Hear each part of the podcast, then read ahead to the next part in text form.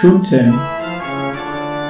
রবীন্দ্রনাথ ঠাকুর অনুপ্রাণিত অবনীন্দ্রনাথ কথিত এবং রানীচন্দ্র লিখিত ঘরোয়া গ্রন্থ অবলম্বনে উবাচ পডকাস্ট ঘরোয়া অবন দেখো দেখো শিল্প জিনিসটা কি তা বুঝিয়ে বলা বড় শক্ত। শিল্প হচ্ছে শখ। যার সেই শখ ভিতর থেকে এলো সেই পারে শিল্প সৃষ্টি করতে ছবি আঁকতে বাজনা বাজাতে নাচতে গাইতে নাটক লিখতে যাই বলো। শিল্প যদি শখ হয় তাহলে সে শখ কেমন করে সঠিক রাস্তা ধরে চলবে? শখের আবার ঠিক রাস্তা বা ভুল রাস্তা কি? এর কি আর নিয়ম কানুন আছে? এ হচ্ছে ভিতরকার জিনিস। আপনি সে বেরিয়ে আসে পথ করে নেয়। তার জন্য ভাবতে হয় না। যার ভিতরে শখ নেই তাকে এ কথা বুঝিয়ে বলা যায় না। ছবিও তাই। টেকনিক স্টাইল ওসব কিছু নয়। আসল হচ্ছে এই ভিতরের শখ। আমার বাজনার বেলায়ও হয়েছিল তাই। বাহ! শোনো তবে তোমায় বলি গল্পটা গোড়া থেকে। ইচ্ছে হলো পাকা বাজিয়ে হব। যাকে বলে ওস্তাদ। এসরাজ বাজাতে শুরু করলুম ওস্তাদ কানাইলাল ঢেরির কাছে। আমি, সুরেন আর অরুদা। সিমলের ওদিকে বাসাবাড়ি নিয়েছিল। আমরা রোজ যেতুম সেখানে বাজনা শিখতে। সুরেনের বিলিতি মিউজিক, পিয়ানো সব জানা ছিল। ভালো করে শিখেছিল। সে তো তিন টক্কায় মেরে দিলে। অরুদাও কিছু কালের মধ্যে কায়দাগুলো কষ্ট করে নিলেন। আমার আর যাকে বলে এসরাজের টিপ, সে টিপ আর দোরস্ত হয় না। আঙুলে কড়া পড়ে গেল তার টেনে ধরে ধরে। বারে বারে চেষ্টা করছি টিপ দিতে, তার টেনে ধরে কান পেতে আছি। কতক্ষণে ঠিক যে সুরটি দরকার সেইটি বেরিয়ে আসবে। হঠাৎ এক সময় অ্যাও করে শব্দ বেরিয়ে এলো।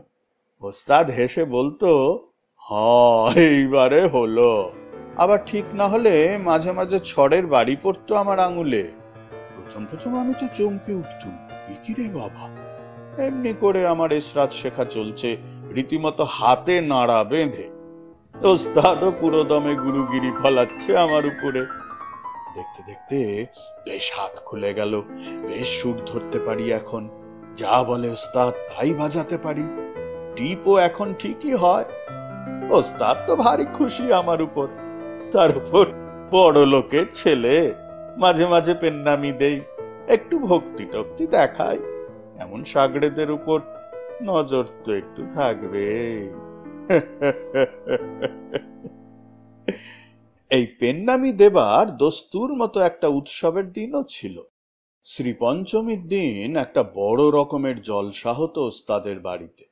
তাতে তার ছাত্ররা সবাই জড়ো হতো। বাইরের অনেক ওস্তাদ শিল্পীরাও আসতেন। সেদিন ছাত্রদের ওস্তাদকে পেন্নামি দিয়ে পেন্নাম করতে হতো। আমিও যাবার সময় পকেটে টাকা কড়ি নিয়ে যেতুম, অরুদা, সুরেন, ওরা এসব মানত না। শখ, ইতিহাস, উৎসবের কথায় মনে পড়ল, আঠেরোশো ছিয়ানব্বই সালে ক্ষীরের পুতুলের পর উনিশশো সালে অবনীন্দ্রনাথ লিখলেন রাজকাহিনী, জেমস টডের অ্যানালস অফ রাজস্থান থেকে। রাজস্থানের পাহাড়ি ঐতিহাসিক পটভূমিতে উৎসবের রঙে প্রাণ প্রতিষ্ঠা করলেন ছোট ছোট গল্পকথার মধ্যে দিয়ে। এ ওনার আর এক অপরূপ সৃষ্টি। তুহিন একটু বলো তো শুনি। রাজকাহিনীর অন্তর্গত বাপ্পাদিত্য প্রথম ভাগ। সম্পাদনা মিঠু ভর। তুষের আগুন যেমন প্রথমে ঠিক ঠিক শেষে হঠাৎ ধুধু করে জ্বলে ওঠে। তেমনি গোহের পর থেকে রাজপুতদের উপর ভিলদের রাগ ক্রমে ক্রমে অল্পে অল্পে বাড়তে বাড়তে একদিন দাউ দাউ করে পাহাড়ে পাহাড়ে বনে বনে দাবানলের মতো জ্বলে উঠল। প্রকল্পনা সঞ্জয় ঘোষ দস্তিদার। গোহের সুন্দর মুখ অসীম দয়া অটল সাহসের কথা মনে রেখে ভিলেরা আট পুরুষ পর্যন্ত রাজপুত রাজাদের সমস্ত অত্যাচার সহ্য করেছিল। কিন্তু যখন বাপ্পাদিত্যের পিতা নাগাদিত্য রাজসিংহাসনে বসে ঘোর অত্যাচার আরম্ভ করলেন। যখন গরিব প্রজাদের গ্রাম জ্বালিয়ে ক্ষেত উজাড় করে তার মন সন্তুষ্ট হল না, শেষে সমস্ত ভিলের প্রাণের চেয়েও প্রিয় তাদের একমাত্র আমোদ, বনে বনে পশু শিকার। যেদিন নাগাদিত্য নতুন আইন করে একেবারে বন্ধ করলেন, সেদিন তাদের ধৈর্যের বাঁধ ভেঙে পড়ল। ফলত অত্যাচারী নাগাদিত্য একদিন ভিলদের হাতে প্রাণ হারালেন। তারপর চারিদিক থেকে হাজার হাজার কালো বাঘের মতো কালো কালো ভিড় ঝোপঝাড়ের আড়াল থেকে বেরিয়ে রাজপুতের রক্তে পাহাড়ের গা রাঙা করে তুলল। রানী তখন আকুল হৃদয়ে পাঁচ বছরের বাপ্পাকে ছোট একখানি উটের কম্বলে ঢেকে নিয়ে অন্দরমহলের প্রকাণ্ড দরজা সোনার চাবি দিয়ে খুলে এক হাতে বাপ্পাকে বুকে নিয়ে ধরে আর হাতে চাবির গোছা নিয়ে খোলা দরজায় দাঁড়িয়ে রইলেন। দেখতে দেখতে এক ভিল সর্দার তার সম্মুখে উপস্থিত হলো। মহারানীর পা থেকে মাথা পর্যন্ত কেঁপে উঠল। ভগবান রক্ষা করো বলে তিনি সেই নিরেট সোনার বড় বড় চাবির গোছা সজরে ভিল সর্দারের কপারে ছুঁড়ে মারলেন। দুরন্ত ভিল চিৎকার করে ঘুরে পড়ল। মহারানী কচি বাপ্পাকে বুকে করে রাজপুরী থেকে বেরিয়ে পড়লেন।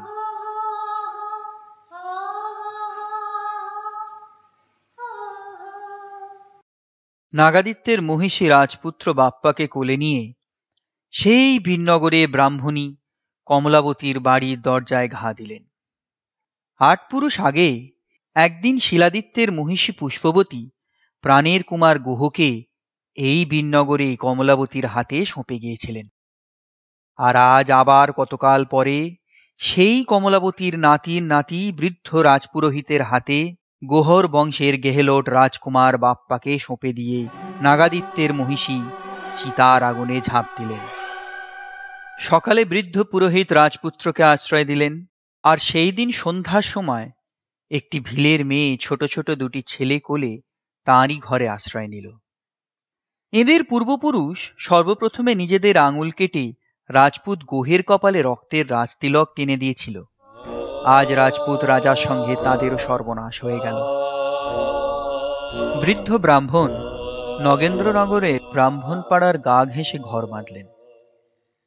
সেই ভিলের মেয়ে তার ঘরের সমস্ত কাজ করতে লাগল, আর রাজপুত্র বাপ্পা সেই দুই ভাই ভিল বালিও ও দেবকে নিয়ে মাঠে মাঠে বনে বনে গরু চড়িয়ে রাখাল বালকদের সঙ্গে রাখালের মতো খেলে বেড়াতে লাগলেন। রাজপুরোহিত কারও কাছে প্রকাশ করলেন না যে বাপ্পা রাজার ছেলে। কেবল একটি তামার কবচে আগাগোড়া সমস্ত পরিচয় নিজের হাতে লিখে বাপ্পার গলায় বেঁধে দিলেন। একদিন বাপ্পা সজল নয়নে মেঘের দিকে চেয়ে চেয়ে বাঁশের বাঁশিতে ভিলের গান বাজাতে লাগলেন। সেই বনের একধারে ঝুলন পূর্ণিমার আনন্দের দিনে সোলাঙ্কি বংশের রাজার মেয়ে সখীদের নিয়ে খেলে বেড়াচ্ছিলেন। সখীরা বললে আয় ভাই সকলে মিলে চাঁপা গাছে দোলা খাটিয়ে ঝুলনো খেলা খেলি আয়। রাজকুমারী তখন হিরে জড়ানো হাতের বালা সখীর হাতে দিয়ে বললেন যা ভাই এই বালার বদলে ওই রাখালের কাছ থেকে আমার জন্য এক গাছা দড়ি নিয়ে আয়। সেই দিন সেই নির্জন বনে রাজকুমারীর হাতে সেই হীরের বালা পরিয়ে দিয়ে রাজকুমার বাপ্পা চাঁপা গাছের ঝুলনা বেঁধে রাজকন্যার হাত ধরে বসলেন। বড় বড় দুটি বৃষ্টির ফোঁটা টুপটাপ করে চাঁপা গাছের সবুজ পাতার ওপরে ঝরে পড়ল। বাপ্পা তাড়াতাড়ি উঠে দাঁড়ালেন। মনে পড়ল, ঘরে ফিরতে হবে। দুধের মতো সাদা তার ধবলি গায়ে, বনের মধ্যে ছাড়া। হঠাৎ এক জায়গায় বাপ্পা দেখলেন, এক তেজময় ঋষি ধ্যানে বসে আছেন। ঠিক তার সম্মুখে মহাদেবের নন্দীর মতো তার ধবলি গায়ে স্থির হয়ে দাঁড়িয়ে আছে। আর সেই সাদা গাইয়ের গাঢ় দুধ সুধার মতো একটি শ্বেত পাথরের শিবের মাথায় আপনা আপনি ঝরে পড়ছে। ক্রমে ধ্যানভঙ্গ মহর্ষির দুটি চোখ ধীরে ধীরে খুলে গেল। তারপর বাপ্পার দিকে ফিরে বললেন শোনো বৎস আমি মহর্ষি হারিত। তোমায় আশীর্বাদ করছি। তুমি দীর্ঘজীবী হও। পৃথিবীর রাজা হও। আজ আমার মহাপ্রস্থানের দিন। এই শেষ দিনে তোমায় আর কি দেব? এই ভগবতী ভবানীর খাঁড়া, এই অক্ষয় ধনুস্বর এই দুটি তুমি লও। আর বৎস, ভগবান একলিঙ্গে এই শ্বেত পাথরের মূর্তিটি সঙ্গে রেখো। সর্বদায়ের পুজো করবে। আজ হতে তোমার নাম হলো একলিঙ্গকা দিওয়ান তোমার বংশে যত রাজা এই নামেই সিংহাসনে বসবে এদিকে ব্রাহ্মণ রাজকুমারীর হাত দেখে বললেন যে কোনো বিদেশির সঙ্গে রাজকুমারীর বিয়ে হয়ে গেছে এবং রাজা তার মাথা আনতে হুকুম দিয়েছেন। বাপ্পা রাজপুরোহিতের কাছে সমস্ত কথা প্রকাশ করে বললেন পিতা আমায় বিদায় দাও। ব্রাহ্মণ বললেন বৎস তুমি জানো না তুমি কে?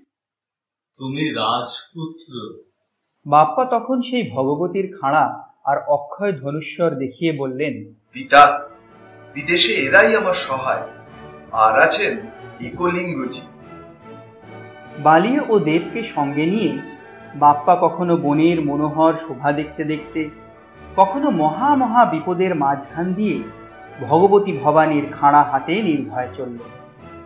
তারপর গ্রামের পর গ্রাম দেশের পর দেশ পার হয়ে কত বর্ষা, কত শীত, পথে পথে কাটিয়ে বাপ্পা মেবারে পূর্যবংশীয় রাজা মানের রাজধানী চিতোরনগরে উপস্থিত হলেন।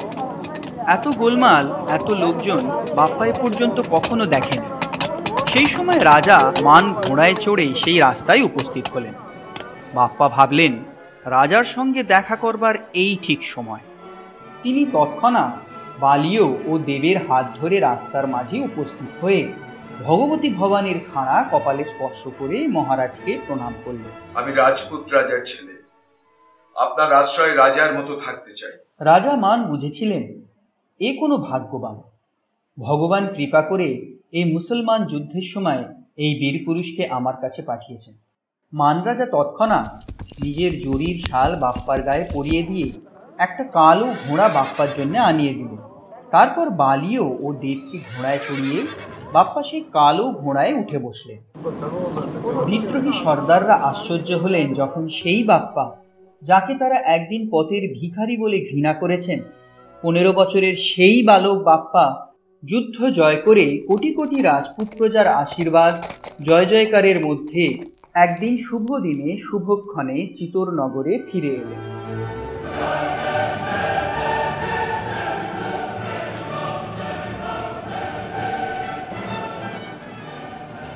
ষোলো বৎসরের বাপ্পা দেববন্দরের রাজকন্যাকে বিয়ে করে হিন্দু মুকুট, হিন্দু সূর্য, রাজগুরু, চাকুয়া উপাধি নিয়ে চিতোরের রাজসিংহাসনে বসলেন।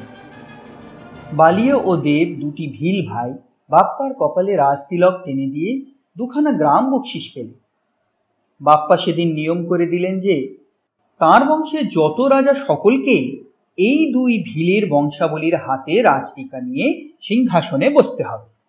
আজও সেই নিয়ম চলে আসছে।